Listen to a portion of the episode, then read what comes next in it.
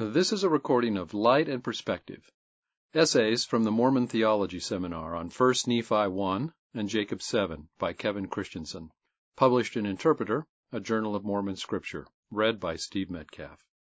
Abstract. The Mormon Theology Seminar has produced two volumes of essays exploring 1 Nephi 1 on Lehi's initial visions and Jacob 7 on the encounter with Sherem. These essays provide valuable insights from a range of perspectives and raise questions for further discussion both of issues raised and regarding different paradigms in which scholars operate that readers must navigate. Review of Adam S. Miller, editor. A Dream, a Rock, and a Pillar of Fire, reading 1st Nephi 1. Review of Adam S. Miller and Joseph M. Spencer, editors. Christ and Antichrist, reading Jacob 7. From Julie M. Smith, quote, It would be foolish to ignore an avenue that could potentially provide new insights into the Book of Mormon narrative. The Maxwell Institute recently published two new volumes of scripture studies, each based on the proceedings of the Mormon Theology Seminar. These events bring together groups of Latter day Saint scholars for close readings of Scripture. In these cases of 1 Nephi 1 on Lehi's initial visions and first public preaching, and Jacob 7 on the encounter with Sherem. The volumes each contain an introduction, an essay summarizing the findings of that seminar, and essays by contributors. A Dream, a Rock, and a Pillar of Fire, reading 1 Nephi 1, contains seven essays on Lehi's initial visions. Christ and Antichrist, reading Jacob 7, contains eight essays on Jacob 7 and the encounter with Sherem. We get different perspectives from male and female authors who draw on a range of backgrounds, including biblical studies, philosophy, humanities, and mathematics, offering fresh and interesting observations. For instance, the volume on 1 Nephi 1 includes essays by New Testament scholar Julie M. Smith on the possible influence of Huldah's encounter with the Book of the Law on Lehi's experience with the Heavenly Book, and Joe Spencer's investigation of what Messianism might mean for Lehi in Jerusalem circa 600 BCE. Adam Miller writes on how it is possible to see many afflictions and still be highly favored. George Handley offers a philosophical meditation on the mediation of the sacred through imperfect and indirect human transmission and interpretation. Miranda Wilcox provides a historical walking tour on the expression tender mercies through a wide range of scriptural texts and translations. Michael Ulrich explores the experience of joining the heavenly chorus. Benjamin Peters ponders the significance of the Book of Mormon as a text encountered in the absence of the original medium. The volume on Jacob 7 includes Jana Riess examining the Sherem story in light of Rene Girard's theories of the scapegoat, as well as Adam Miller on Jacob as defending the doctrine of Christ against the letter of the Mosaic Law in a way that in itself seems in lockstep with the letter of the law. Kimberly Berkeley looks at the implications of Jacob's two prayers compared to the Lord's Prayer. Jacob Rennaker looks at how Jacob has a dreamlike view of time compared to Sherem's orientation toward the past. Jeremy Walker suggests that Jacob's treatment of time suggests a form of salvation available now in lived experience, a form of salvation that is recursive rather than linear, and that, as a result, is capable of addressing the vicissitudes of human experience. Joseph Spencer offers an essay on Weeping for Zion as consecrated melancholy. Sharon Harris writes on covenant obligation to Scripture as covenant obligation to family. Jenny Webb writes on how Jacob 7 is haunted in unacknowledged ways by Jacob's own family and makes fresh and notable observations that tie Jacob 7 to 2 Nephi 4. The volumes are attractively produced, and each is about the size and price of an issue of BYU Studies. The series overall looks to be a valuable resource. Huldah and Lehi in Jerusalem. Regardless of whether or not a person agrees with every author or everything in the essays, the books have value both in themselves and as a sampling of what is going on among a significant group of Latter day Saint scholars. For instance, in the volume on 1 Nephi 1, A Dream, a Rock, and a Pillar of Fire, Julie Smith provides an essay on Huldah, the prophetess mentioned in 2 Kings 22, 14 through 20, and 2 Chronicles 34, 22 through 28. Quote, and the king Josiah commanded Hilkiah the priest, and Ahikam the son of Shaphan, and Achbor the son of Micaiah, and Shaphan the scribe, and Asaiah, a servant of the king's, saying, Go ye, inquire of the Lord for me, and for the people, and for all Judah, concerning the words of this book that is found. For great is the wrath of the Lord that is kindled against us, because our fathers have not hearkened unto the words of this book, to do according unto all that which is written concerning us. So Hilkiah the priest, and Achikam, and Achbor, and Shaphan, and Asaiah, went unto Huldah the prophetess, the wife of Shallum, the son of Tikvah, the son of Harhas, keeper of the wardrobe. Now she dwelt in Jerusalem in the college, and they communed with her. And she said unto them, Thus saith the Lord God of Israel, Tell the man that sent you to me, Thus saith the Lord, Behold, I will bring evil upon this place, and upon the inhabitants thereof, even all the words of the book which the king of Judah hath read, because they have forsaken me, and have burned incense unto other gods, that they might provoke me to anger with all the works of their hands. Therefore my wrath shall be kindled against this place, and shall not be quenched. But to the king of Judah, which sent you to inquire of the Lord, thus shall ye say to him, Thus saith the Lord God of Israel, as touching the words which thou hast heard. Because thine heart was tender, and thou hast humbled thyself before the Lord, when thou heardest what I spake against this place, and against the inhabitants thereof, that they should become a desolation and a curse, and hast rent thy clothes, and wept before me, I also have heard thee, saith the Lord. Behold, therefore, I will gather thee unto thy fathers, and thou shalt be gathered into thy grave in peace, and thy eyes shall not see all the evil which I will bring upon this place. And they brought the king word again. 2 Kings 22:12 through 20.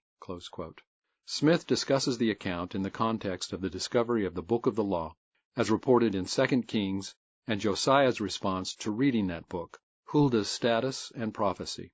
Smith raises the possibility that, quote, Lehi was one of the people present at King Josiah's covenant renewal ceremony, and comments that it only makes sense to consider how this event would have shaped the background to 1 Nephi 1. It would be foolish to ignore an avenue that could potentially provide new insights into the Book of Mormon narrative. She even postulates that Lehi and Huldah might have known one another, though I expect he would have been quite young and obscure when Huldah spoke. Still, decades from his own call as a prophet, while she, given her evident social status, had considerable maturity. Josiah became king at age eight, and in 2 Kings 22:3, in the eighteenth year of King Josiah, he began repairing the temple, with the discovery of the book of the law that led to the purge. It's not clear whether that is the eighteenth year of his age or of his reign. The Second Chronicles 34 account has Josiah beginning a purge in the twelfth year of his reign, and the discovery of the book of the law in the eighteenth year of his reign.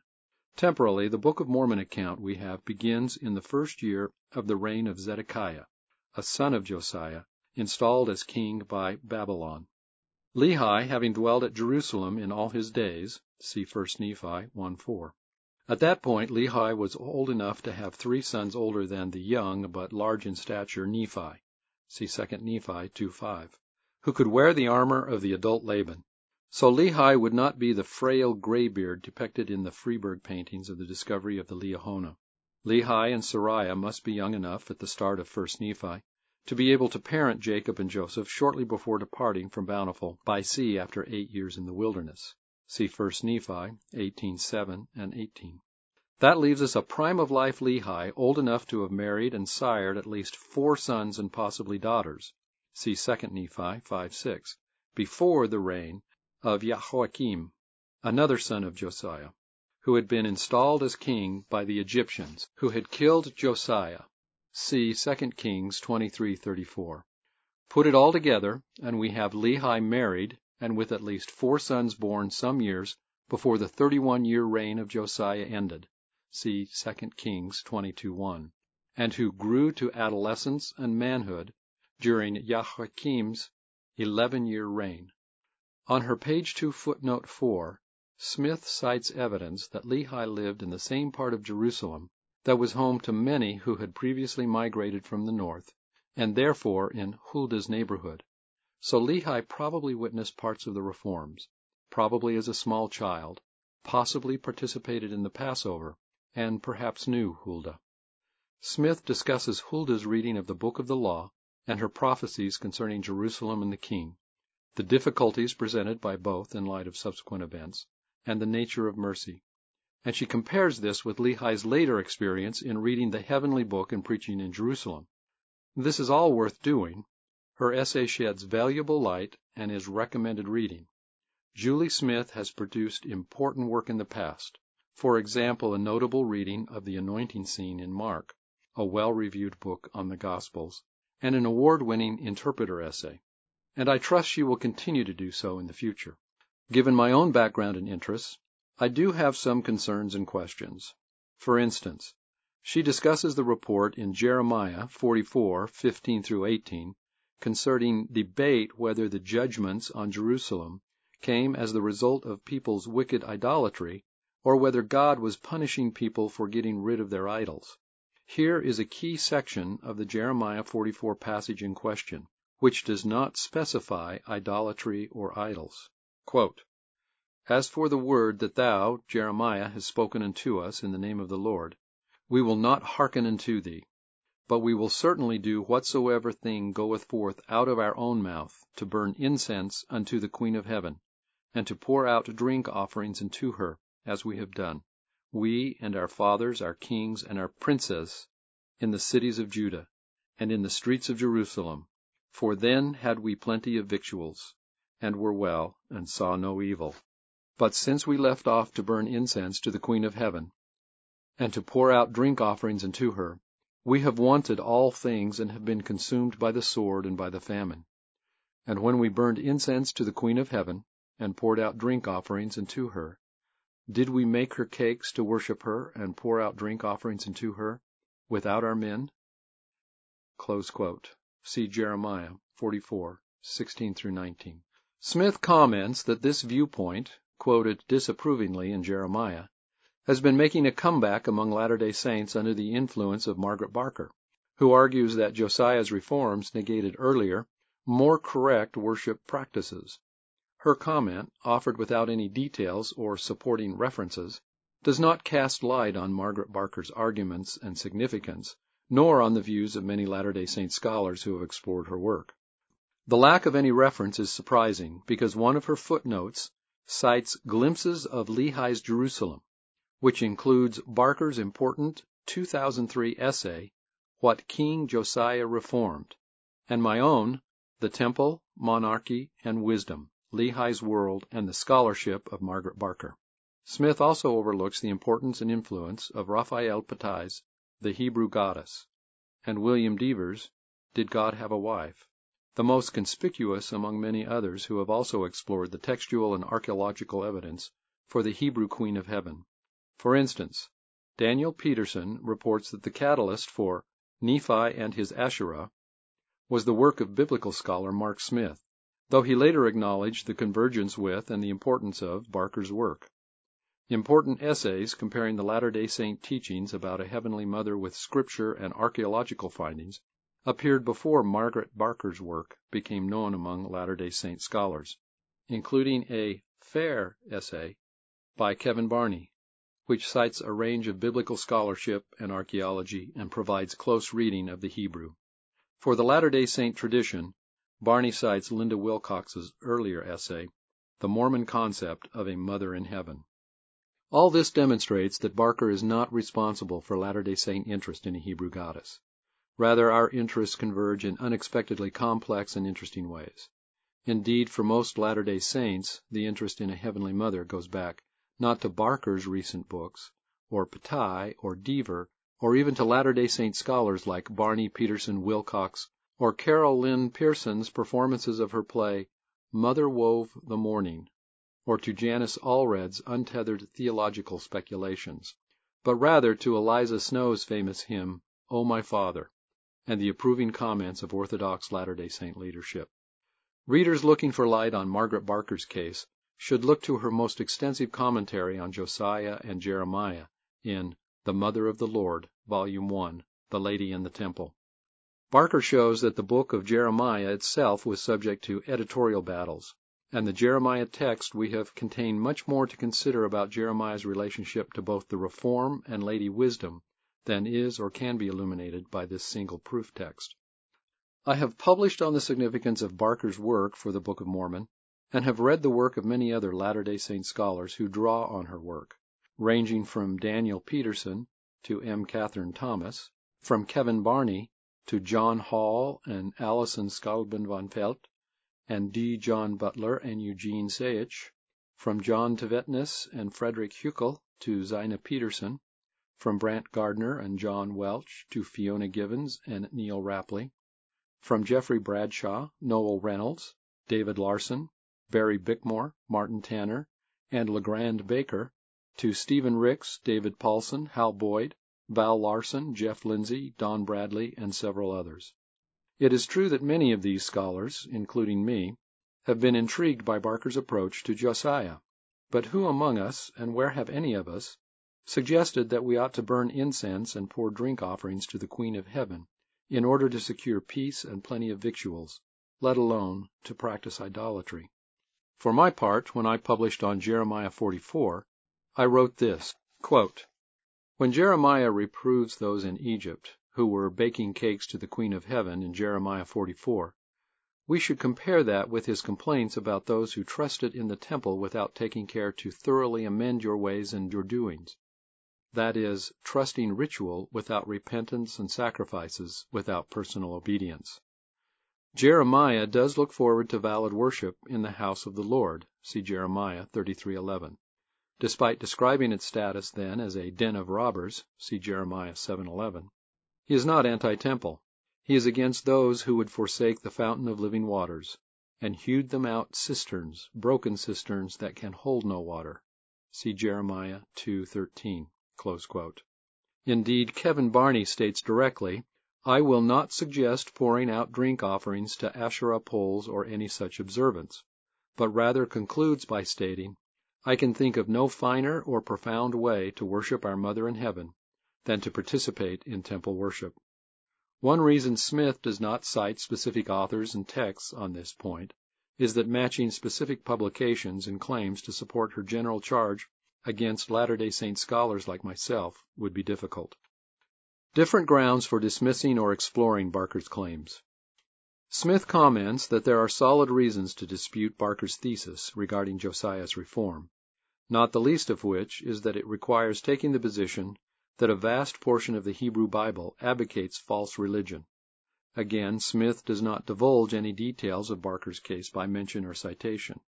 In a talk given at the Joseph Smith Conference in Washington, D.C. in 2005, Barker commented that one of the great moments of my own journey of discovery was reading an article published in 1980 showing that the religion of Abraham must have survived until the reign of King Josiah because that is part of what he purged from his kingdom.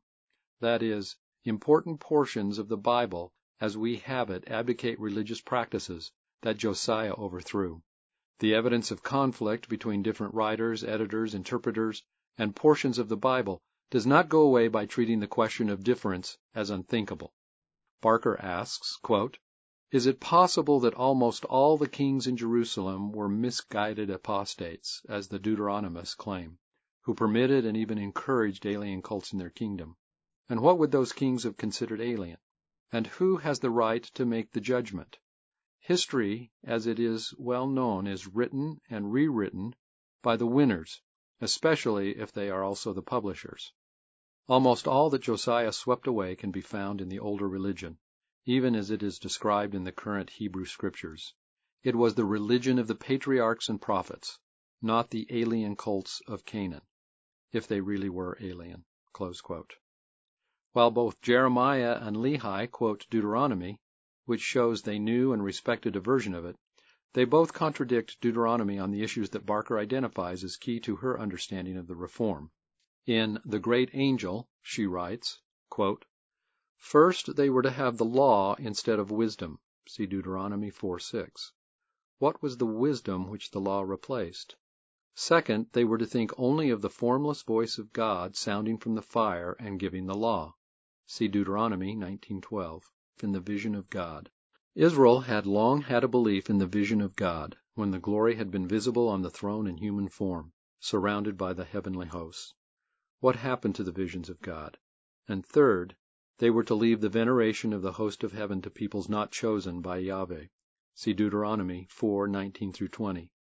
Israel had long regarded Yahweh as the Lord of the hosts of heaven, but the title Yahweh of hosts was not used by the Deuteronomists. What happened to the hosts, the angels? In The Revelation of Jesus Christ she added these points: that the Jews were not to inquire after secret things which belonged only to the Lord. See Deuteronomy 29:29. Their duty was to obey the commandments brought down from Sinai, and not to seek someone who would ascend to heaven for them to discover remote and hidden things. See Deuteronomy 30:11. It should be obvious that these features also appear in Jeremiah and the Book of Mormon, and do so despite their affinity for a version of Deuteronomy. A central point of Richard Elliott Friedman's Who Wrote the Bible was to demonstrate that an edition of the Deuteronomist history, that is, Joshua, Judges, and the books of Samuel and Kings, was written and edited during Josiah's lifetime to honor him and justify his actions. After his unexpected death, additions were made to describe subsequent events and to assign blame for what went wrong. Much of Barker's work has cast light on how the state of the biblical texts and translations and editions that we have, in relation to both archaeology and non-biblical texts, is also part of the story. She draws on sources outside the canon, such as the Damascus document, First Enoch, and Baruch, to give a broader picture and to supplement her close readings of Kings, Chronicles, and Jeremiah. Barker's willingness to consider such non-canonical sources in considering Josiah and Jeremiah is one important factor that distinguishes her approach from Richard Elliott Friedman's Who Wrote the Bible and Marvin Sweeney's King Josiah of Judah, Lost Messiah of Israel. She also considers many key passages from Scripture that they do not cite or discuss, such as those in which Jeremiah and Lehi contradict their stated agenda and Jeremiah 1:19 on his call as a prophet, the year after the reform began against the kings, the social elites who implemented the reform, and the people of the land who installed the eight-year-old Josiah as king. Important parts of her case involve the tensions between different books and even different sections in the same book. For example, third Isaiah's condemnation of the returning exiles. But these parts of the story can be recognized only if we explore the evidence rather than place the question as out of bounds. Barker calls attention to significant book selection and book suppression, differing versions of books, Masoretic, Hebrew, Aramaic, Targums, Greek, and Dead Sea Scrolls Hebrew, tensions between the Kings and Chronicles accounts, variant passages, alternate readings, and the presence of opaque texts that is, unreadable in Hebrew, not as random occurrences, but in passages that were important to the Christians. From Margaret Barker, quote, The MT has changed sons of God to servants and removed all explicit references to the heavenly beings who were to be judged. It is important to remember that the changes in the MT always follow the same pattern, and that this pattern distinguishes it from much at Qumran and also from much in the New Testament. That is, there is a pattern of selection, editing within the canon, suppression of texts like 1st Enoch, and corruption in Bible passages that also happen to resonate with the themes of 1st Nephi 1. From Margaret Barker, quote, Texts dealing with holy ones and the Holy One have significant elements in common. Theophany, judgment, triumph for Yahweh, triumph for his anointed Son, ascent to a throne in heaven, conflict with beasts, and with angel princes caught up in the destinies of earthly kingdoms. Many of these texts are corrupted. Much of their subject matter is that of the lost tradition thought to underlie the apocalyptic texts. The textual corruption and the lost tradition are aspects of the same question. The closer I look at how Barker explores the issues surrounding the controversies from the time of the Reform, as reflected in the state and themes of the Bible texts, the more clearly the themes of 1 Nephi 1 emerge. Indeed, I think it remarkable that the first chapter of the Book of Mormon takes us directly into the world that she worked to recover via sources that were unavailable to anyone in Joseph Smith's day. Barker also considers shifts in the context applied to text by Bible readers. Quote, All the texts in the chosen canon would have had an original context, which presupposed a certain pattern of shared beliefs within which the text was set. The context was as much a part of the meaning as the words themselves. Set in a new context, the same text would soon acquire a new meaning.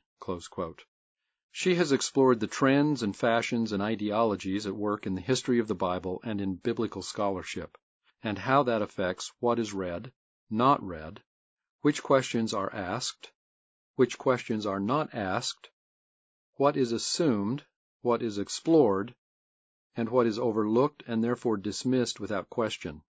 Quote, any form of faith commitment in biblical scholarship, any attempt to work within a theological framework, can be suspect. One ploy is to keep one's biblical study in a separate compartment of one's life, to pursue the most radically destructive investigations of biblical texts, and then go to evensong. People of commitment often take refuge in safe areas like Hebrew or archaeology, although that is no longer safe, as I shall show in a moment. Let me quote now from the introduction to Francis Watson's recent book, Text and Truth, 1997. It is believed that theological concerns have an inevitable tendency to distort the autonomous processes of biblical exegesis, a prejudice so strong that to identify a theological motivation underlying an exegetical position is often held to be sufficient refutation. Barker explores tensions within the Bible on basic questions such as whether it was possible to see God. Quote, Deuteronomy denies emphatically that the Lord was seen by Moses at Sinai. You heard the sound of words, but you saw no form. See Deuteronomy 4:12. The earlier account in Exodus 24 says that Moses and the elders did see the God of Israel. We assume that the Deuteronomists would also have denied Isaiah's claim that he had seen the Lord in the temple, and disagreed with Jesus when he said that the pure in heart would see God. One of the secrets of the priesthood must have been experiencing theophany, something described in the ancient priestly blessing.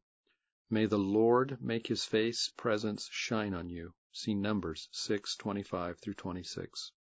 At the end of the second temple period, this was one of the forbidden texts, which could be read in public but not explained.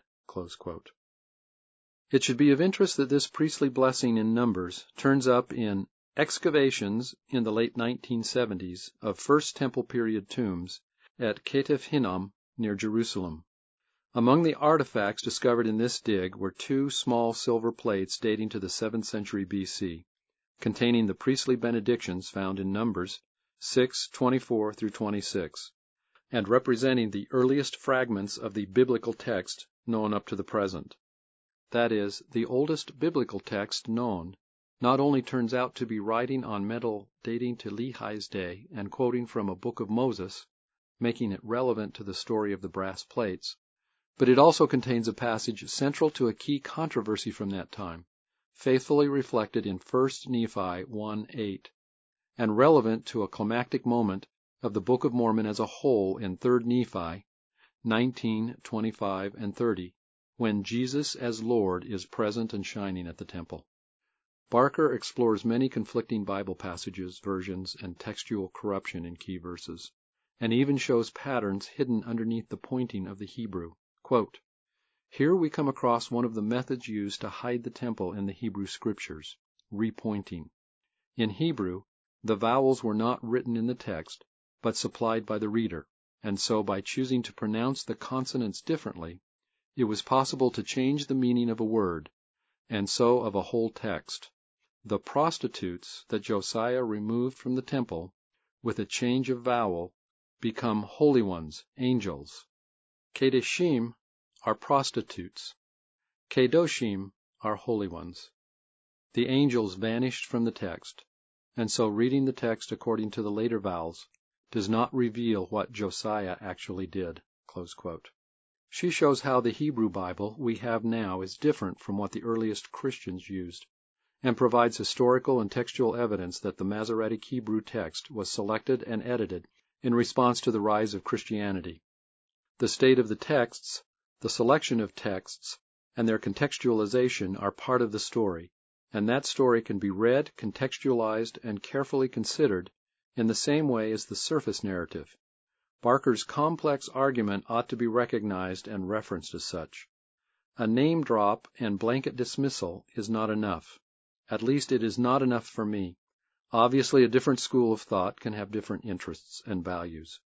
The Book of Mormon itself, in 1 Nephi 13:23 through 41, offers its own view of what happened to Bible texts in transmission, but also on the significance of other texts that have emerged since the publication of the Book of Mormon. It happens that Barker's essay, Text and Context, on the transmission of biblical texts in 1 Nephi 13:23 through 42 tell the same story, including not only the importance of non-biblical texts emerging after the publication of the Book of Mormon, but also the convergence in Nephi's declaration that the other text would restore plain and precious truths, including the specific claim that the Lamb of God is the Son of the Eternal Father, which happens to be the overall argument of Barker's the Great Angel, a study of Israel's second God, and the revelation of Jesus Christ.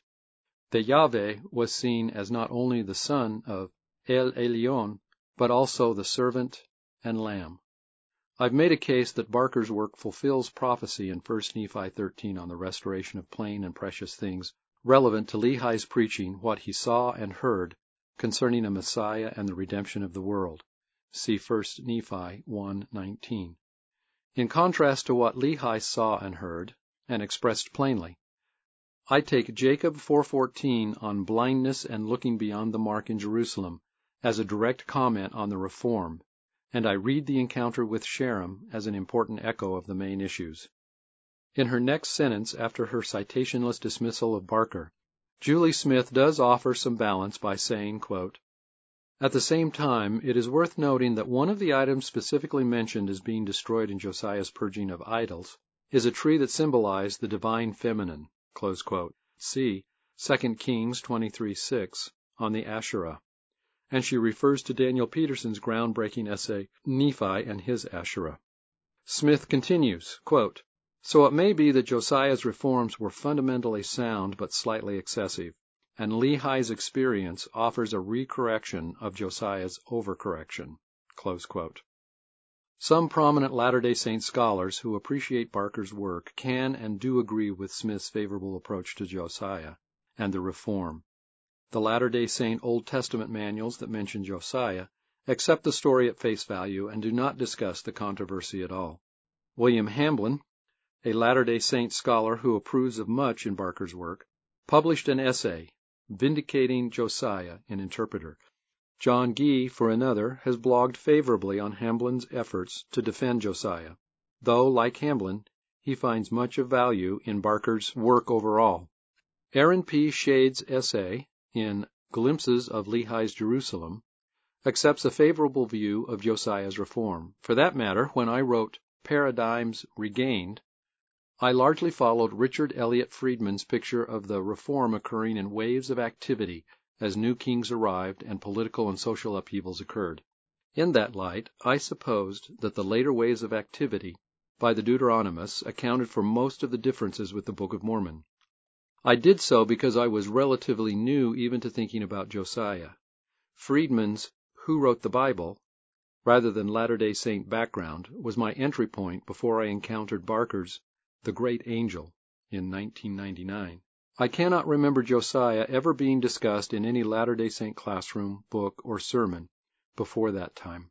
To defend her view of Josiah to a Latter day Saint audience familiar with Barker's work, Smith could have at least referenced Hamblin's essay rather than leave the argument to mostly unspecified good reasons.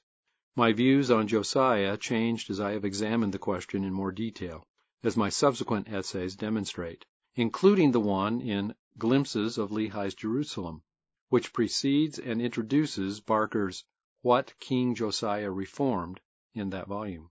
I later wrote a defense of my updated perspectives on the reform in Interpreter as a counterpoint to Hamblin's case.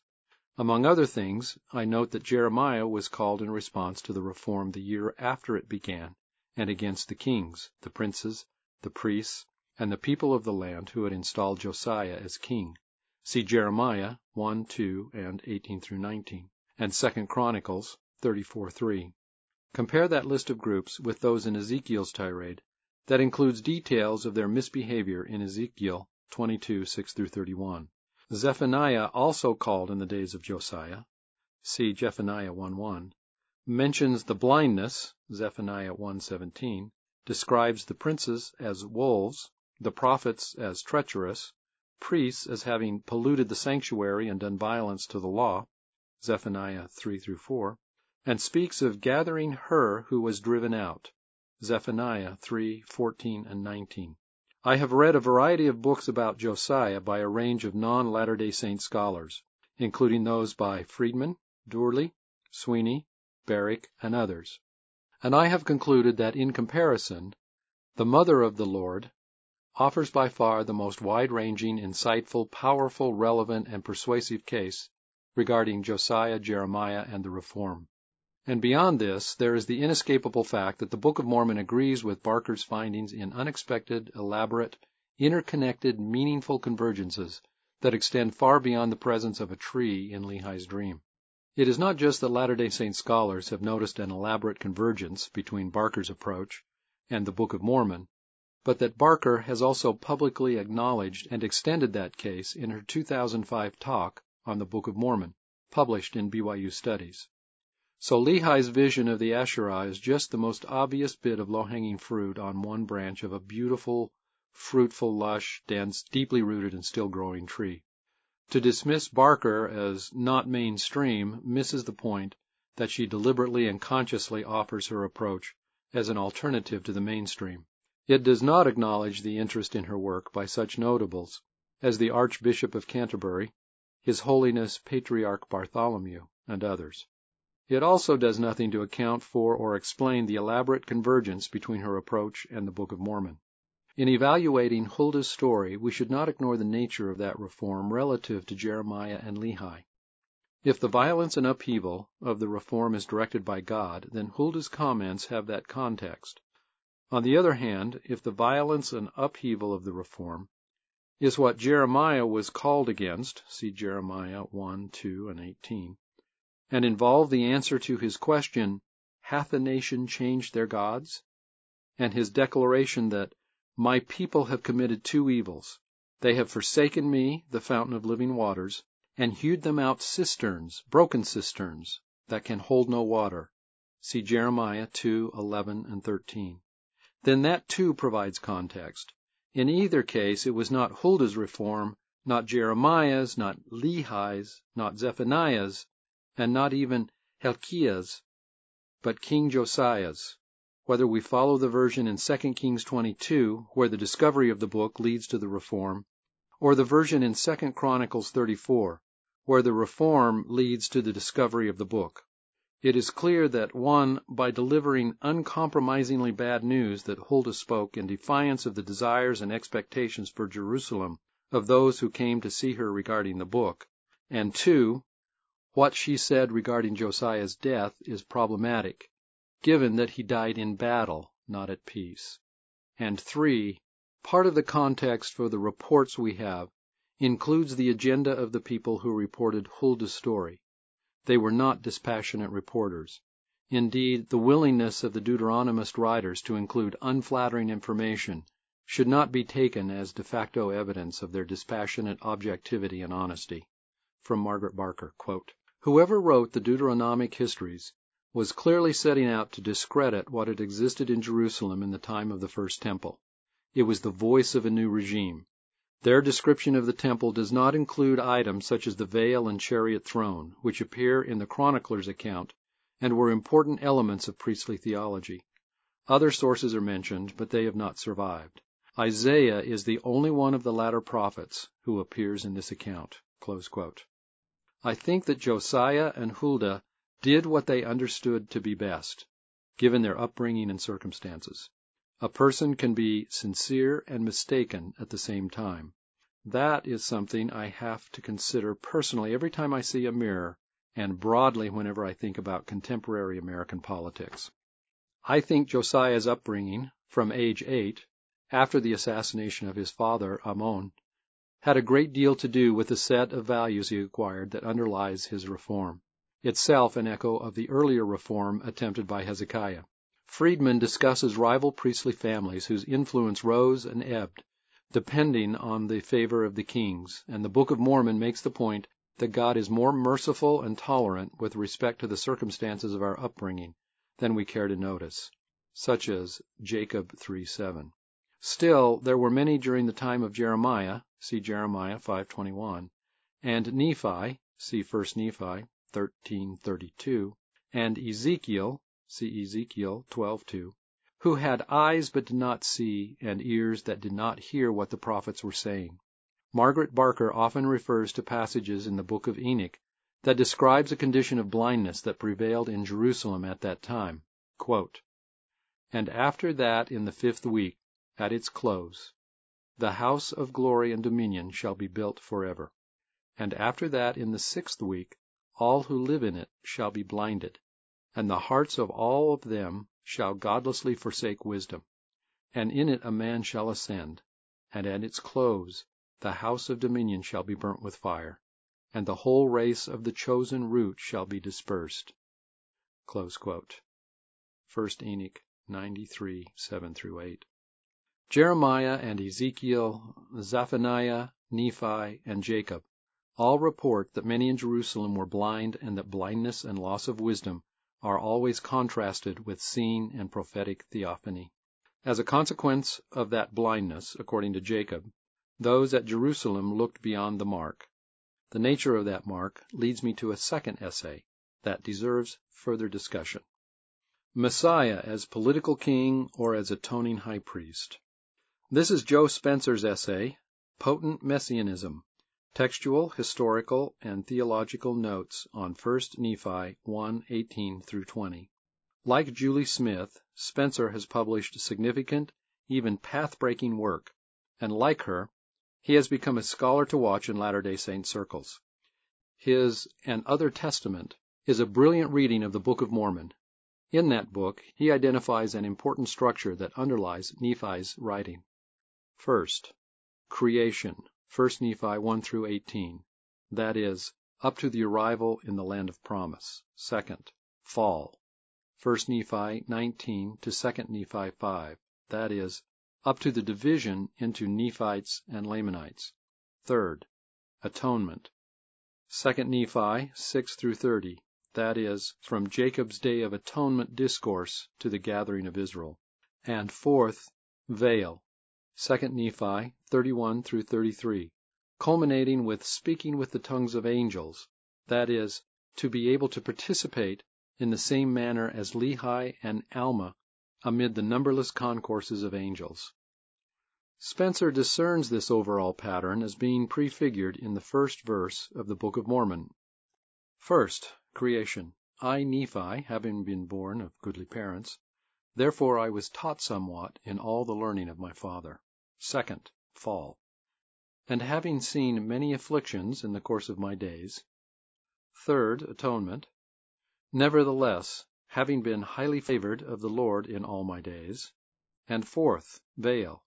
Yea, having had a great knowledge of the goodness and the mysteries of God, therefore I make a record of my proceedings in my days. This is a profound illumination and just one of many notable insights in this and others of his books. Spencer himself reports being surprised and impressed, after working on this structure for years, to read Barker's Temple Theology and to find her chapters organized as first, creation, second, broken covenant, third, atonement, and fourth, divine wisdom. Personally, I don't think the convergence of themes centered on the temple is accidental, rather the fruit of common inspiration toward convergent insight. So I came to Spencer's essay with great respect and high hopes for new light. Spencer's title in A Dream, a Rock, and a Pillar of Fire is Potent Messianism, Textual, Historical, and Theological Notes on 1 Nephi 1, 18 20, and the topic of Lehi's public discourse on a Messiah and the redemption of the world in 1 Nephi 1:19. After discussing the Old World backgrounds in the Book of Mormon narrative, Spencer eventually says that, quote, Nephite Christology does not appear from the beginning of the Book of Mormon as a full blown phenomenon more or less borrowed from the clear writings of Old World prophets. Rather, it is presented as slowly developed from a number of distinct sources, distinguished from what can be found in today's Hebrew Bible. It's true that one of Spencer's insights in his An Other Testament involves his case that Nephi and Abinadi offered somewhat different views of the Messiah, and that in 3 Nephi Jesus reconciles those differences. In arguing for slow development relevant to his case in Potent Messianism, Spencer mentions but does not explore the discourse in 1 Nephi 10 as it pertains to the politically centered Davidic model he offers. Lehi's words in 1 Nephi 10 come subsequent to his obtaining the brass plates, which, to be fair, includes sources distinguished from what became the Hebrew Bible, and also subsequent to Lehi's having his vision of the Tree of Life, an authentically ancient wisdom temple symbol meaningful in Lehi's Jerusalem. Still, chronologically, the first Nephi 10 account seems to me to come within a year of the end of Lehi's public preaching in Jerusalem, and that has implications for whether or not Lehite teaching developed slowly over the course of the Book of Mormon account, and from what beginnings. In 1 Nephi 10, Lehi himself adds other significant titles that ought to contextualize what he, very early in the Book of Mormon account, understood as a Messiah. However, in casting about for reliable light on the subject, at least with the purpose of building a case regarding how Lehi's listeners would have thought about a Messiah, Spencer says, quote, I think it best to trust secular historians of the ancient world about what messianic belief in Lehi's day would have looked like, rather than to interpret the text solely according to our own received expectations. I agree that we ought to challenge our received expectations as part of what Jesus calls casting out the beam out of thine own eye. See Matthew 7 3 5. A necessary prelude to seeing clearly. This is consistent with Nephi's comments on the implications of being taught after the manner of the Jews. See 2 Nephi 25 1 5. To understand how they did. But why suppose the secular historians would have clearest visions regarding a Messiah? Spencer argues that the ten words from verse 19 sound more like a secular reconstruction of seventh and sixth century views of what a Messiah involved, in which the redemption of the world involves political and military prowess, as expected of a Davidic king. I think the reflex to turn to a secular approach for light is part of why Spencer overlooks the implications of 1 Nephi 10, despite the close proximity in time to Lehi's preaching in 1 Nephi 1:19.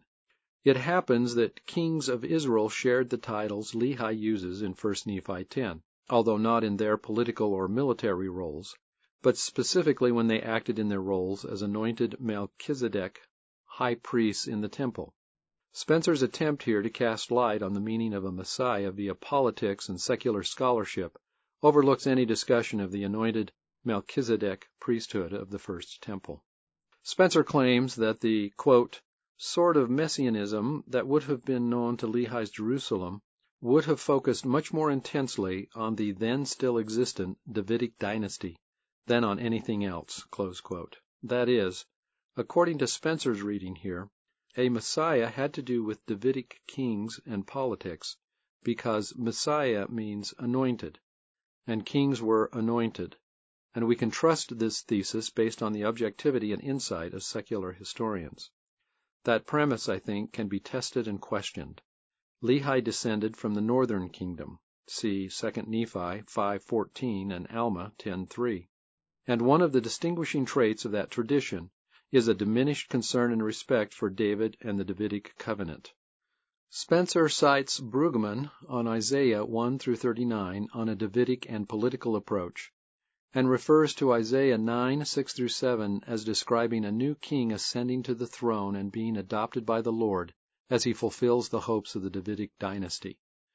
This is the famous passage on the wonderful counselor, the mighty God, the everlasting Father, the Prince of Peace, as well as the throne of David and his kingdom. Barker, who has also published formidable commentaries on Isaiah, observes that in the Septuagint these four throne names are replaced with one, the angel of great counsel. She shows that the four titles Isaiah uses were equivalent to the meanings of the angel names Michael, Gabriel, Raphael, and Uriel, each title and name representing an aspect or role of the Lord. The angel of great counsel title converges with the implications of Lehi's council vision in 1 Nephi 1, and also leads directly to all the divine titles Lehi uses in 1 Nephi 10, given a first temple and priesthood context. The political interpretation Spencer cites does not. In 1 Nephi 10, Lehi gives us a Savior of the world, 10.4, this Redeemer of the world, 10.5, and the Lamb of God, who should take away the sins of the world, 10.10, who would be slain by the Jews and then would rise from the dead, 10.11, and the true Messiah would be their Lord and their Redeemer, 10.14, that the Son of God was the Messiah who should come, 10.17. All of this points directly to the Temple and the Day of Atonement ritual as the dramatic enactment of the redemption of the world, and ties directly and profoundly to the First Temple theology Margaret Barker has worked to recover. The Day of Atonement has everything to do with theological redemption of the world, the everlasting covenant, and not primarily with politics and secular deliverance. So the question is not only which interpretation is better, but also how do we go about measuring better? In making and defending a decision, we simultaneously expose our ideological and evidential basis for deciding. Spencer argues that on the basis of the political context, what Lehi's hearers would have heard in his preaching would most likely have been a hope that Zedekiah would be replaced by a miraculous Judean king who would lead the Jews in a successful revolt that would mark the beginning of political independence, or even political ascendancy. To many it would likely have seemed better that one such wild-eyed prophet should perish than the whole Judean nation should dwindle and perish in a sustained Babylonian siege. Spencer grants that Lehi seems to have been in the earliest stages of developing a fully Christian messianism, but his listeners likely could make little sense of his message. So to the degree that Spencer talks about why some of Lehi's listeners may have misunderstood what he said, there are also grounds for considering the difference between those who see and hear and understand and those who are blind. However, to me, the negative response to Lehi's first public discourse on a Messiah and the redemption of the world makes the most sense in light of Barker's elaborate and well supported case that the reformers, however sincere, zealous, and well intended, had recently changed the role of the high priest so that he was no longer anointed, literally no longer a Messiah, and that they had removed the Day of Atonement from the sacred calendar in Deuteronomy 16. Barker observes that in Zechariah 3, Joshua the high priest is clothed but not anointed, and she points to rabbinic tradition that the second temple priests were clothed but not anointed, since the oil had been lost with the first temple.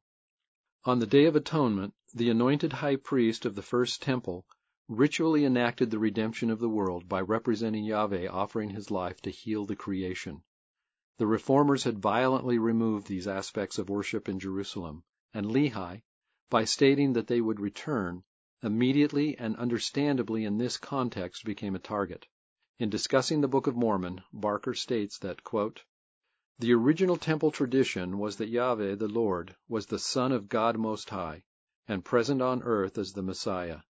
This means that the older religion in Israel would have taught about the Messiah, thus finding Christ in the Old Testament is exactly what we should expect. This is, I suggest, one aspect of the restoration of the plain and precious things which would have been taken away from them. 1 Nephi 13:40. The Jehovah of the Old Testament is the Christ, that is, the Messiah, literally the Anointed, of the Book of Mormon. See Mosiah 3:8 and 3 Nephi 15:5. Ezekiel 9 discusses a mark upon the foreheads of certain men, and his contemporary, fellow exiled temple priests. Jacob also discusses the mark, see Jacob 4:14, and what had been manifest plainly, a direct allusion to that which ties the content of Lehi's first public discourses in 1 Nephi 1:19 to Jacob's own statements in Jacob 4, 4 12 on his foreknowledge of Christ. However, Spencer defers to the anointing of Davidic kings without considering their priestly roles, and refers to discussion points offered by secular historians who focus on politics. Barker characteristically looks at the temple priesthood in a way that illuminates the significance of Jacob's mark as the anointing behind the title of Messiah. Quote, An angel was sent to mark the faithful. Go through the city, through Jerusalem, and put a mark upon the foreheads of the men who groan and sigh over all the abominations that are committed in it. Ezekiel 9:4. The Lord then spoke to the other six angels, Pass through the city after him, and smite but touch no one upon whom is the mark. Ezekiel 9, 5 6. The mark on the forehead was protection against the wrath. Mark, however, conceals what that mark was. The Hebrew says that the angel marked the foreheads with the letter Tav, the last letter of the Hebrew alphabet. In the ancient Hebrew script Ezekiel would have used, this letter was a diagonal cross, and the significance of this becomes apparent from the much later tradition about the high priests. The rabbis remembered that the oil for anointing the high priest had been lost when the first temple was destroyed, and that the high priests of the second temple were only priests of many garments, a reference to the eight garments worn on the Day of Atonement. The rabbis also remembered that the anointed high priests of the first temple had been anointed on the forehead with the sign of a diagonal cross. This diagonal cross was the sign of the name on their foreheads, the mark which Ezekiel described as the letter Tav. Like Ezekiel, his exact contemporary Jacob is a consecrated temple priest in exile. See 2 Nephi 6:2. It seems to me this high priestly anointing that designated some as a Messiah gives the clear meaning of Jacob's mark in a passage that I take as a direct comment on the reform. But behold, the Jews were a stiff-necked people, and they despised the words of plainness, and killed the prophets, and sought for things that they could not understand. Wherefore, because of their blindness, which blindness came from looking beyond the mark, they must needs fall, for God hath taken away his plainness from them. Jacob 4:14. As we have seen, Jeremiah, Nephi, Ezekiel, Zephaniah, and 1st Enoch also describe the blindness in Jerusalem in Lehi's day, and do so in express contrast to the seeing and hearing that came with their own theophanies. When Jacob attempts to cast light on the meaning of Messiah, he adds other titles, affirming that the Lord God, the Holy One of Israel, should manifest himself unto them in the flesh, and they shall crucify him. See 2 Nephi 6:9. Jacob's discourse, as Professor Hamblin has observed, contains themes consistent with the Day of Atonement. In 2 Nephi 9:5 the Creator will show himself to those at Jerusalem and die and provide an infinite atonement. See 2 Nephi 6:7. In the passages in Jacob 4 leading up to the discussion of the mark and the blindness in Jerusalem, Jacob's themes also happen to resonate with the wisdom tradition that Barker works to recover. The first temple high priests were quite literally anointed with the name, and the symbolism of this act was so profound that older texts suggest that before the Reform, the name had been simply a synonym for the presence of Yahweh and not a substitute. Barker cites Isaiah 30:27 as an example. Behold the name of Yahweh coming from far, burning in his anger and thick rising smoke. His lips are full of indignation, and his tongue is like a devouring fire. And this context has implications for how we ought to understand Jacob's report in 2 Nephi 10, 3, and 7. Quote, Wherefore, as I said unto you, it must needs be expedient that Christ, for in the last night the angel spake unto me that this should be his name, should come among the Jews, and they shall crucify him, and there is none other nation on earth that would crucify their God. But behold, thus saith the Lord God, when they shall believe in me that I am Christ, then I have covenanted with their fathers. Here is the equivalence of the anointed, the Christ, and the name as the visible presence of the Lord God who had covenanted with the Jews. Notice that this contextual reading does not require us to explain that this is the first time an angel explained to Jacob that Christ is his personal name, while skipping over the fact that Christ, like Messiah, means anointed one, and is not a personal name. Notice, too, that John Welch and Terrence Szink have compared Benjamin's discourse to the Day of Atonement rituals, observing that the expanded name Lord God is used seven times as an equivalent to the sacred name Yahweh, and that Christ is also used exactly seven times. There is a reason why Nephi says there is none other people that understand the things which were spoken unto the Jews like unto them, save it be that they are taught after the manner of the things of the Jew. 2 Nephi 25:5. There is a reason why, in reference to the parable of the sower, the same seeds or words can generate vastly differing yields, depending on soil, nurture, and time. Jesus says, Know ye not this parable? And how then will ye know all parables? Mark 4:13. And there is a reason why Barker herself explains that we seek to stand where they stood, to look where they looked, so as to glimpse what they saw. Human personality in revelation and in scholarship. And this leads me to a third essay to discuss. George B. Handley's Dreams, Visions, and Foolish Imaginations Alternative History as Sacred History in the Book of Mormon. He addresses the common assumption that, a revealed text is believed to be distinguished from a secular one because it descends upon us, originating in an absolute sense from outside and above the context of human language.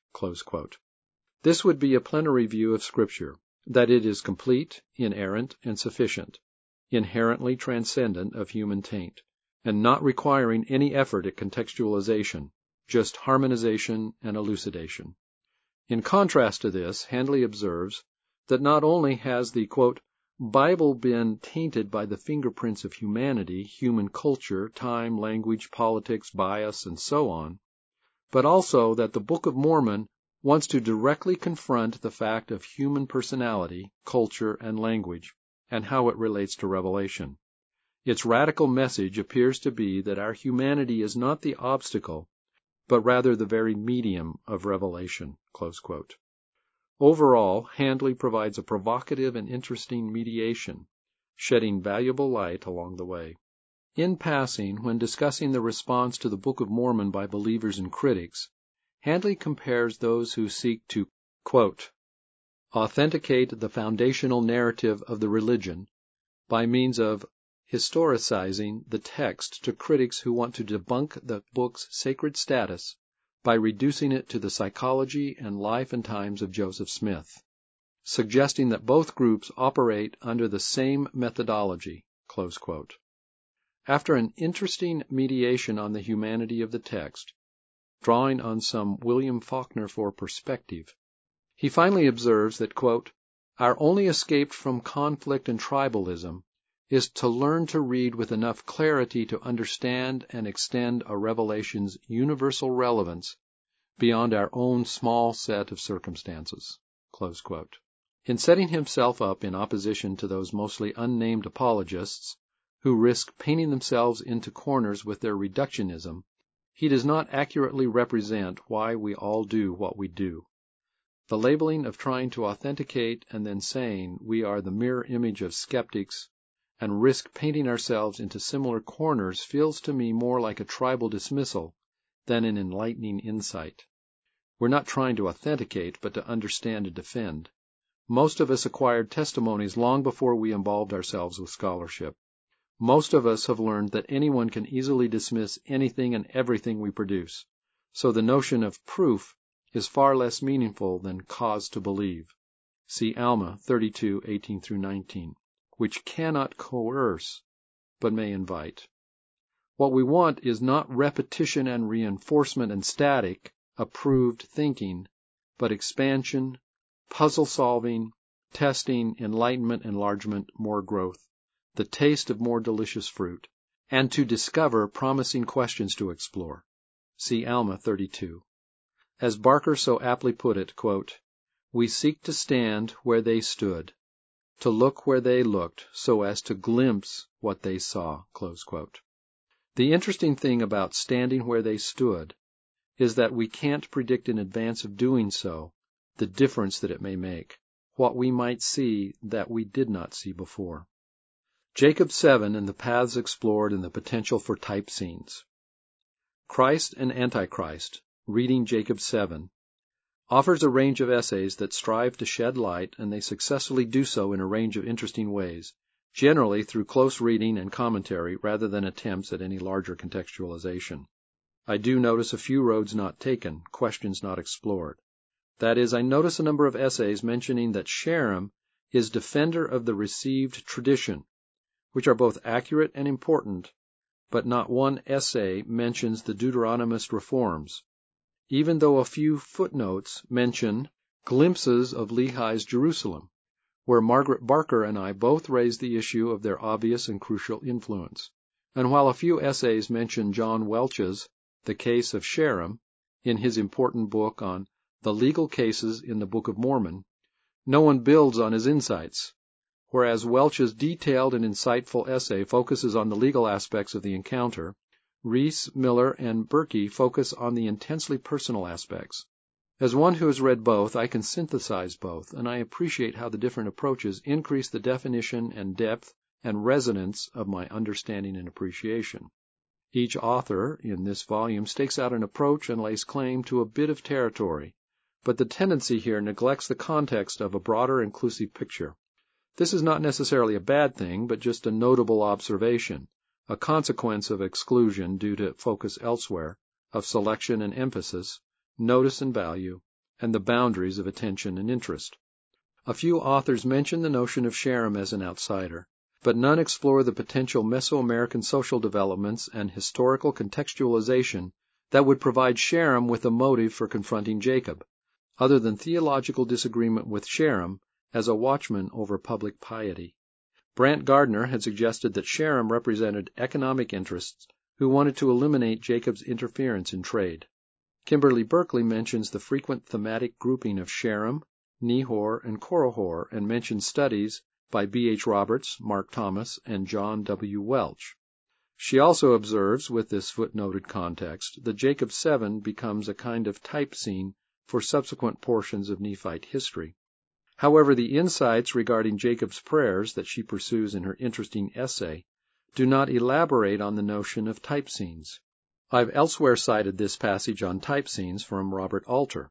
Quote, Since biblical narrative characteristically catches its protagonists only at the critical and revealing points in their lives, the biblical type scene occurs not in the rituals of daily existence, but at the crucial junctures in the lives of the heroes.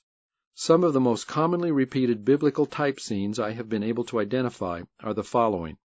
The annunciation of the birth of the hero to his barren mother, the encounter with the future betrothed at a well, the epiphany in the field, the initiatory trial, danger in the desert and the discovery of a well or other source of sustenance, the testament of the dying hero. Alter observes that not only the individual type scenes, but also the set of available type scenes are the lineaments of a purposefully deployed literary convention, where the variations in parallel episodes are not at all random, but purposeful. Alter explains that, quote, the type scene is not merely a way of formally recognizing a particular kind of narrative moment. It is also a means of attaching that moment to a larger pattern of historical and theological meaning, close quote. And as Alter explains, the way the biblical writers attach meaning is not just in repetition, but in the variations and how they provide the basis for mutual comparison and contrast that reveal character and provide implicit commentary. We should consider what is done in each individual application of the scheme to give it a sudden tilt of innovation, or even to refashion it radically for the imaginative purposes at hand. In his Digging in Cumorah, Mark Thomas, following Brodie and B. H. Roberts, while grouping Sherem with Korihor and Nehor, titles his discussion Dying Heretics. He concludes his chapter by saying that, quote, from aesthetic, religious, and logical perspectives, the dying heretic is the weakest narrative form in the Book of Mormon. The reason he reaches that conclusion is that despite citing Alter, he focuses on similarities rather than the telling variations. For a contrasting approach that does pay attention to variation, John Welch introduces a legal context neither Roberts nor Thomas had or could have considered and concludes, quote, Thus, on careful inspection, the accounts of the cases of Sherem, Nehor, and Korihor differ in many respects, and given their time and circumstances, they differ in precisely the ways one could expect them to differ. Each proceeding was tailored to the individual facts and circumstances of the case. Some surprising and unique twists and turns occurred, and different legal issues were encountered in each case. Above all, the historical or jurisprudential value of each case was to establish different results. Each proceeding raised legal problems of first impression that were of pressing importance for that particular moment in Nephite legal and religious history. So Welch discovers much of interest in variations and significance in the ancient legal context. However, if we consider Alter, and the notion of the variations in type scene as important and telling, why not also consider the variant Book of Mormon narratives in which the heretic does not die? For example, Alma the elder was a wicked priest. Alma the younger sought to destroy the church, and Zeezrom sought to discredit Alma and Amulek. But they do not die, even though all three came close. They recover and convert. And there are variations among converts, where Alma the elder and Zeezrom repent in response to oral testimony, and Alma the younger encountered an angel and famously described himself as being born again while nigh unto death. See Mosiah 27:28. And in considering the encounter with an angel that led to Alma's repentance, why not consider the variant story in which Laman and Lemuel see an angel but do not fully repent nor do they die. If we compare the angel stories, the differences in response turn out to be crucially telling. We ought to notice that what makes the difference in Alma's full conversion, and Laman and Lemuel's recurrent lapses and eventual complete apostasy, is not the angel but the life review. Whereas Alma looks to his own sins, see Alma 36, 12 17, as Zeezrom had done without an angel. See Alma 12:1 and 14, 6 7. Laman and Lemuel looked to their own fears in 1 Nephi 3:31 and resentments in 1 Nephi 7:16 and 16:35 38. And that lines up with the insights of 12-step recovery, noting the importance of a searching and fearless personal inventory where Alma's near-death experience life review also corresponds to the fourth step in recovery, and the importance of dismantling the grievance story to stop using fear and resentment, as Laman and Lemuel do to justify their actions. So if we permit ourselves to pay attention to variations, and to notice how different stories provide telling contrasts and points of comparison, we might conclude that an organizing notion of dying heretics too narrowly restricts our inquiry. From E. A. Quote, There is always danger of a metaphor once adopted becoming the master instead of the servant. We could examine the varied responses to liminal encounter as the more appropriate type scene, rather than just dying heretics, and explore how different people in the Book of Mormon respond when confronted with some form of testimony and witness. How do people react on the threshold of a potentially life-changing invitation from God? And that reframing opens up the whole of the Book of Mormon as not just separate incidents that can be fully studied in isolation, but invites us to consider how the stories holographically comment on one another by means of pattern and variation. In every dictionary, words are defined by means of comparison and contrast, what they are like and not like. The roots in contrasts and comparisons produce definition and therefore distinct meaning. Riess using Alter and Girard to explore Sherem's encounter with Jacob. And it is not just different Book of Mormon accounts that provide room to consider how different Book of Mormon stories reflect on one another, but also how different scholars do the same thing.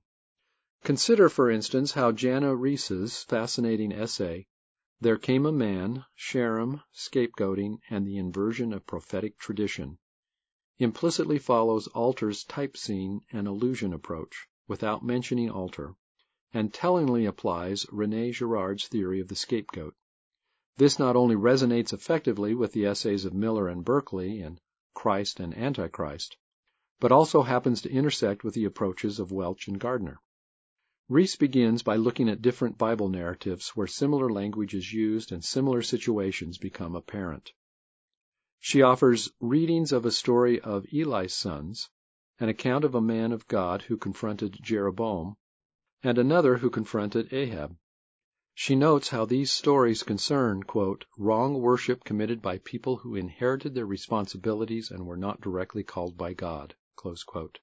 These stories are introduced by the phrase, there came a man of God, whereas in Jacob, when Sherem appears, the phrase, there came a man. Riess notes the foreshadowing and elusive significance of the of God not appearing, quote, even though the story bears many of the external trappings of other man of God tales, in which the outsider speaks truth to power. By choosing to craft his story in this way, Jacob not only highlights the fact that the stranger is a heretic, but also calls attention to his own diminished and religious position. Jacob's sermonizing has fallen on deaf ears. In a section aptly titled Sherem and the Inversion of the Prophetic Tradition, Riess notes that, quote, Sherem does not accuse Jacob of being non-religious, but wrong religious. Jacob forsakes the religion of the past, the one based on Mosaic law, in favor of some unknown, unproven deity. When Sherem says there will be no Christ, he has logic and tradition and religion on his side. This is where some discussion of the Deuteronomists and First Temple could cast some light on whose religion and whose past and whose tradition are being invoked, but here those issues remain in the shade. The insights on type scene, allusion, and ironic reversal are brilliant and notable, but I think we could have had more on the historical background of the traditions that Sherem and Jacob represent. Even so, Riess concludes the section with another astute insight based on type scene comparison when she observes that, quote, Sherem reveals that he is not a true man of God when he asks Jacob for a sign rather than delivering one himself.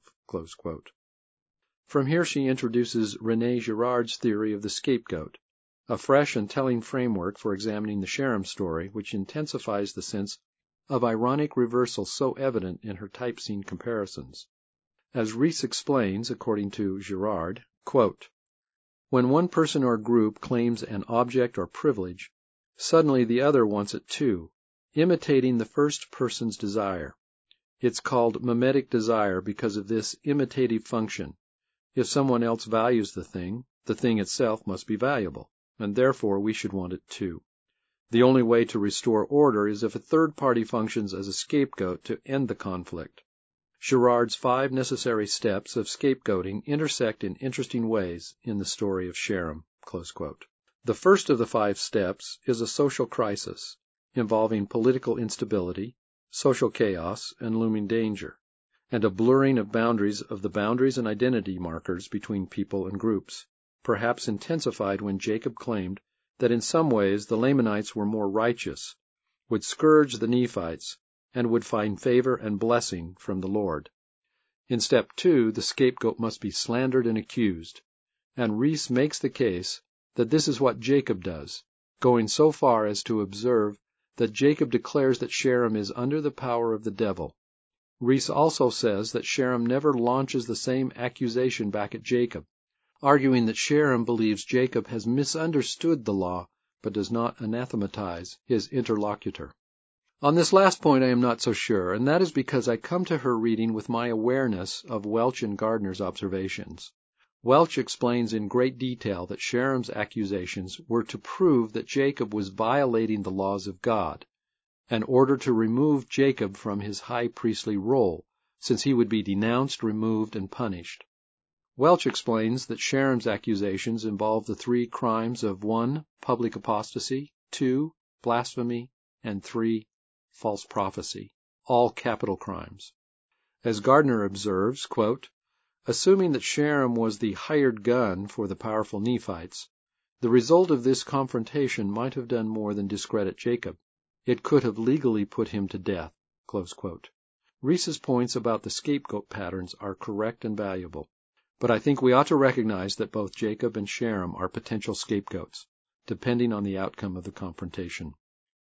Riess walks through Girard's remaining steps. Third, the trial and guilt of the scapegoat, and fourth, the scapegoat being killed or banned, and the result, fifth, where social order is restored. Overall, this is a notable use of Girard to cast light on a Book of Mormon account. Others have done so in the past, and this successful application should encourage more. And in the Christ and Antichrist volume, the subsequent essays by Miller and Berkey shed more light on Jacob's personality and intimate concerns and on the ironies involved in the confrontation with Sherem. Collectively, these essays intensify and deepen the insights of one another. Thoughts on Swimmers and Different Streams I find the most valuable scholarship to be the kind that expands my mind and offers insights on important topics and issues I would not have considered if left to myself. Such enlightening experiences renew the Scriptures in a way that repetition of the conventional and obvious simply does not provide. It leaves me excited by both the new insight and the rekindled awareness that there may be more to find in texts I thought I knew well. Both these books provide this expansive experience and the overall series seems committed to doing so, so there is light, and diverging interpretations and interests are displayed, and that, I think, is partly due to the effects of the social networks involved, mine included. Whom do we trust and why? How do we measure the value or reliability of what we see and hear from different sources that claim to cast valuable light? On the one hand, the authors of the essays in these books and I have a lot in common as scholars as believing Latter day Saints, and as people who value the Book of Mormon. So in that sense we belong to the same community.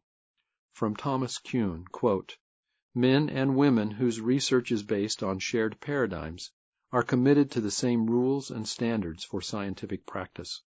That commitment and the apparent consensus it produces are prerequisites for normal science. On the other hand, we also have some clear differences and work in somewhat different communities.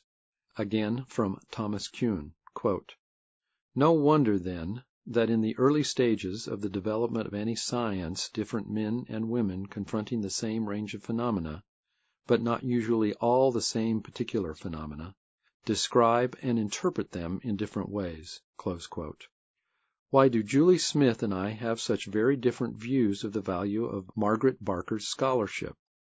And why did the community of scholars who discussed her work for the seminar accept her one sentence dismissal of Barker, without asking her to provide so much as a footnote in explanation or defense?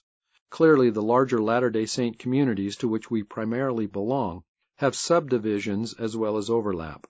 And of course when people point to mainstream scholarship as the standard against which to measure Barker, it turns out that closer observation will reveal deep subdivisions and controversy there as well. The available facts do not and cannot by themselves force everyone into a uniform conformity and unanimous interpretation. Paradigms, which we define by our selection of the standard examples of scholarship that we follow, provide the controlling frameworks in which we subsequently order and interpret our experiences. A different standard example, say of Latter day Saint apologetics following Nibley or Sorenson, or of religious studies approaches that seeks acceptance within secular university academia, or Barker writing as a Christian believer, will lead not only to the formation of different communities, but also to different scholarship. From Thomas Kuhn, Paradigms provide scientists not only with a map, but with some of the directions essential for map making. In learning a paradigm, the scientist acquires theory, methods, and standards together, usually in an inextricable mixture. Therefore, when paradigms change, there are usually significant shifts in the criteria for determining the legitimacy both of problems and of proposed solutions. In politics, this is controlling the narrative. It turns out to be akin, as Barker explains, to one of the meanings of the word mashal, translated as parable. Quote, the Hebrew lexicon lists three apparently distinct meanings for this word to rule or have dominion, to be like, or cause to be like, and to speak in parables or poetry. the latter two clearly aspects of the same meaning. But in fact, all three are the same. The one who rules in this sense is the one who determines how and what things are, and does this by making or maintaining the correspondences. Joseph Campbell had explained that one of the functions of a mythology is supporting and validating a certain social order. The exemplary stories told by a community model the ways things ought to be done, the acceptable thoughts and questions, the basis for addressing and resolving conflicts, and for exploring unanswered questions and defining what we can ask and what we should not ask. From Thomas Kuhn, quote, The scientist, by virtue of an accepted paradigm, knew what a datum was, what instruments might be used to retrieve it, and what concepts were relevant to its interpretation. So the people and work and stories and exemplary texts or standard textbooks provide the models that define a community's methods and social boundaries. While some may be compatible or have significant overlap or applicability within different communities, others may define very different communities. From Thomas Kuhn, quote, Like the choice between competing political institutions, that between competing paradigms proves to be a choice between incompatible modes of community life. When paradigms enter, as they must, into a debate about paradigm choice, their role is necessarily circular. Each group uses its own paradigm to argue in that paradigm's defense. The differences in approach between different communities and within a community is not necessarily always a bad thing. Kuhn explains that, if all members of a scientific community responded to each new anomaly as a source of crisis, or embraced each new theory advanced by a colleague, science would cease. If, on the other hand, no one reacted to anomalies or to brand new theories in high risk ways, there would be few or no revolutions. In matters like these, the resort to shared values rather than to shared rules governing individual choice may be the community's way of distributing risk and assuring the long-term success of its enterprise. When people dismiss Barker as not mainstream, my response includes my recognition that this is her point. She deliberately offers her work as an alternative to the mainstream and makes a serious effort to explain and justify that alternative. A part of my own response is that Mormonism is not mainstream either. If just being part of the mainstream, being orthodox, is the first and great value upon which all judgments ought to be made, then it's hard to justify my covenant adherence to a community that is unpopular, demanding, restrictive, controversial, expensive, and a minority. Yet I can at least argue on other grounds besides popular acceptance that my choice of faith communities has a reasonable substance beyond my heritage, prejudice, naivete, and tribalism. And I can also argue the same for my currently favored sources of academic enlightenment, including Margaret Barker, John Sorenson, Hugh Nibley, Ninian Smart, Rene Girard, Thomas Kuhn, Alan Goff, Ian Barbour, Robert Alter, Brant Gardner, and Terryl Givens, to name a few whose work I take as paradigmatic. One issue for both individuals and groups is how we deal with information that does not come from our in-group, not from the teachers and traditions with which we are more familiar. From C. Thi Nguyen. Quote, There are two very different phenomena at play here, each of which subverts the flow of information in very distinct ways. Let's call them echo chambers and epistemic bubbles. Both are social structures that systematically exclude sources of information. Both exaggerate their members' confidence in their beliefs. But they work in entirely different ways, and they require very different modes of intervention. An epistemic bubble is when you don't hear people from the other side. An echo chamber is what happens when you don't trust people from the other side. I will never forget a moment at the Salt Lake City Sunstone Symposium in 2002 when I spotted an acquaintance passing down the hall. I greeted her, and she asked what I was doing there. For an answer, I held up a copy of my newly published Paradigms Regained, a survey of Margaret Barker's scholarship and its significance for Mormon studies. She said, Before you say anything, The Book of Mormon is a 19th century fiction, and nothing you say could ever change my mind. I never read anything from FARMS. It makes me mad. Taken aback, I ask if my Journal of Book of Mormon Studies essay on near death experience research and the Book of Mormon had made her mad. And she admitted that it hadn't. But then she had no more to say. It was obvious that the only way she could judge material she refused to read on grounds that it made her mad is via the opinions drawn from her trusted social network, that is, second-hand gossip rather than first-hand exploration. It happens that this person, a lifetime member and a professional lawyer who ought to know about witness and testimony and evidence, had also once reported that she had never personally read the Book of Mormon. And though I had been an acquaintance for more than ten years, clearly I was not part of that trusted network. In another case, I recall a scholar on a Latter day Saint blog commenting that he was not inclined to join the growing enthusiasm for Barker's work among other Latter day Saint scholars, on the grounds that, quote, no one I know takes her seriously. Even that people like Rowan Williams, the Archbishop of Canterbury, and His Holiness Patriarch Bartholomew take her seriously, we can conclude that they were not part of this student's trusted network. Jesus observed that no man, also having drunk old wine straightway, desireth new. For he saith, The old is better. Luke 5:39. Alma encourages his listeners to arouse your faculties, even to an experiment upon my words, even if ye cannot know of their surety at first unto perfection. Alma 32:26-27. Both teachers emphasize that what should matter most is not the initial skepticism and resistance to what is new and contrary to preconception, but the nature and results of subsequent experiments upon the Word.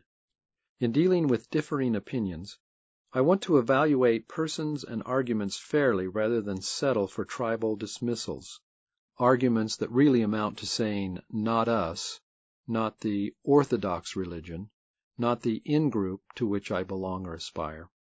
This can be overt, as simple as applying a label such as fake news, or witch hunt, or apologist, rather than honest and objective, or faith promoting, or doctrinally sound. It can be covert, where the judgment comes in the form of a paradigm dependent argument and ideologically driven sources as each group uses its own paradigm in that paradigm's defense. This approach has the form of scholarship, but it avoids the power thereof by avoiding genuine risk, offering a dismissal as not us rather than framing the investigation in terms of why us. A why us approach, a search for greater light and knowledge beyond current orthodoxy, invites risk and comes in the form of a fair comparison that acknowledges the influence of its own ideology and human limitations.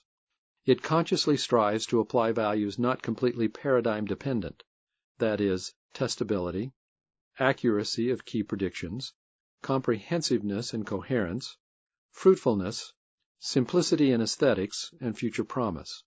It recognizes that paradigm choice always involves deciding which problems are more significant to have solved, that any decision about which paradigm is better also involves decisions about the standards chosen and applied to measure better. So if trust in social networks is a key issue here, how can we go about encouraging trust among different scholars operating under different assumptions, using different methods, and wanting to appeal to different audiences? According to Nguyen, whereas epistemic bubbles can be broken simply by adding new information, the challenge with echo chambers involves encouraging trust. That takes time and involves an effort to follow Brigham Young's advice to understand men and women as they are and not understand them as you are. To at least start in a meaningful way, Ian Barbour observes that adherents of rival theories can seek a common core of overlap to which both can retreat. One approach to reconciling at least some differences in Smith and Barker would be to compare Barker's 1994 essay, Atonement, the Rite of Healing, and Julie Smith's 2009 essay, Lessons from Leviticus, Point Our Souls to Christ. Both authors draw not only on Leviticus, but specifically on the work of anthropologist Mary Douglas. Indeed, Barker reports, quote, I had the great privilege of knowing the late great Mary Douglas, the anthropologist and a wonderful, wonderful lady. She has been dead for some six or seven years now, but she was just an experience. She was at that stage of writing about atonement in Leviticus. When I was listening to her talking about atonement, all sorts of things clicked into place for me. That's when the characteristic treatment I had of atonement came about. Smith explains how she will draw on Douglas's work. Quote, in recent years, the study of Leviticus has been galvanized by the late Mary Douglas, an anthropologist. Douglas's central insight was that Leviticus relies on analogical thinking, which means that each part of the law cannot be understood on its own, but only by comparing it with other parts of the law of Moses. Analogical reading helps us make sense of a document that, relative to the rest of the Old Testament, has very few imperatives or commandments. Herein I will employ an analogical reading of Leviticus to demonstrate what the Book of Mormon prophets already knew, that the law of Moses, even in its details, points our souls to Christ. In the case of these two essays, Barker and Smith employ different techniques but the overall conclusions complement and reinforce one another. Smith relies on close reading of Leviticus and pays attention to literary techniques such as chiasmus, all in light of Douglas's analogical reading, which means that each part of the law cannot be understood on its own, but only by comparing it with other parts of the law of Moses. For example, Smith looks at the first three chapters in Leviticus on offerings in three categories meat, cereal, and peace, each with three subcategories. She discusses how the structure focuses attention on how the key offering is made only when the high priest is anointed. Quote, a perceptive reader realizes that the role of the high priest, which is, fundamentally, to make atonement, is central to worship in ancient Israel. Smith also discusses how we can arrange the holy days in the following chiastic structure. A. Sabbath day, Leviticus 23:3. B. Passover, 23:5 through 8. C. First fruits, 23, 10 through 14. D. Festival of Weeks, 23, 15 through 22. E. Horn blasts, 23, 24 through 25. E prime, Day of Atonement, 23, 27 through 32. D prime, Festival of Tabernacles, 23, 34 through 43. C prime, Perpetual Fire, Bread, 24, 2 through 9. B prime, Sabbath Year, 25, 2 and 7. A prime, Jubilee Year, 25, 8 through 55. All of this points to the centrality of the atonement and the importance of the role of the anointed high priest. This turns out to be consistent with Barker's work overall, not just in her essay on atonement. Whereas Smith attempts a close reading of Leviticus in light of Mary Douglas's scholarship, Barker's approach characteristically offers a wider range of sources, including not only Douglas on atonement, but also Milgrom on Leviticus, Robert Murray on the Cosmic Covenant, and discussion of the significance of 1st Enoch, Isaiah 53, and the Qumran Melchizedek texts. From Margaret Barker, These are the six bases for any investigation of atonement. First, that it could be illuminated by the Enoch texts. Second, that the atonement was associated with the eternal covenant. Third, that the temple service was the service of heaven. Fourth, that the temple represented the entire system of heaven and earth. Fifth, that the blood was life. And sixth, that it was the places within the temple complex that were repaired to remove the effects of sin. Before considering the differences in approaches, notice the common ground as both scholars focus on the role of the high priest in the atonement rituals. Some critics complain that Barker uses late sources, though not often considering her arguments about why some sources popularly regarded as late might actually be quite early, and why other sources represent memories of very old traditions as confirmed by earlier sources. For example, in the case of First Enoch as casting light on the atonement rituals, Barker writes that, quote, we do not date the biblical texts on the basis of either their actual MS remains or of the latest redaction or allusion discernible within them.